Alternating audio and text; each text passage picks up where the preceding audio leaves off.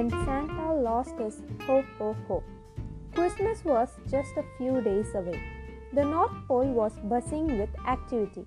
The reindeer was practicing their takeoff and the elves were putting finishing touch on the toys with lots of help from Mrs. Claus. Santa looked tired. We need a little break, he said. How about a dance and a song to get us going? asked Mrs. Claus. Music and laughter rocked the workshop, but something wasn't right. Something was missing. Santa was very quiet. What is it, dear? asked Mrs. Claus. Have you lost something, sir? asked an elf. Santa scratched his head.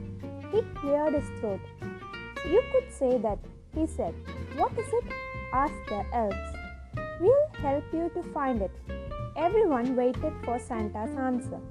I think I have lost my laugh, he said. Everyone gasped. Oh no, Santa had lost it. Ho ho ho. This is very serious. How could there be Christmas without Santa's ho ho ho? Santa tried some home remedies. They didn't work. He went to see Dr. Diggy. The doctor prescribed funny movies and a large dose of jokes.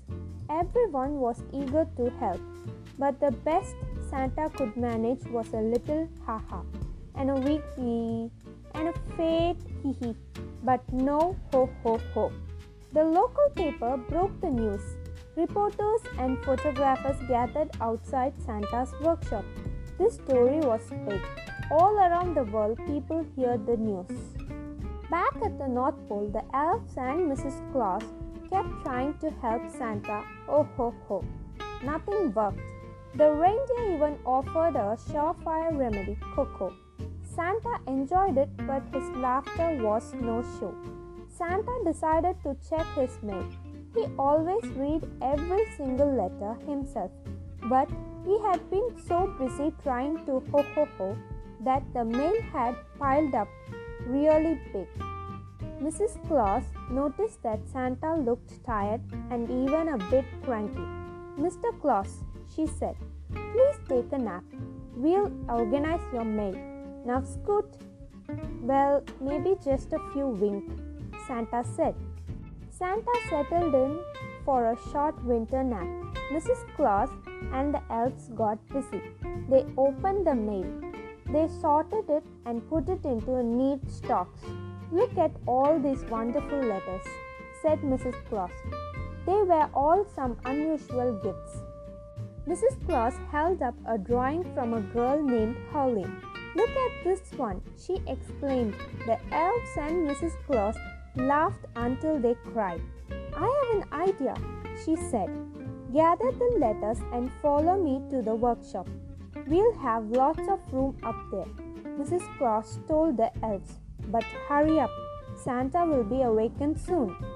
Santa awoke from his nap feeling much better, but there was still no sign of his ho ho ho. He heard giggling coming from the kitchen. Sounds like everyone is having fun, said Santa. I will join you after I read some letters. Your mail is in the workshop, dear, said Mrs. Claus. So you can sit in your favorite chair when you read, said the postmaster elf. Great idea, said Santa.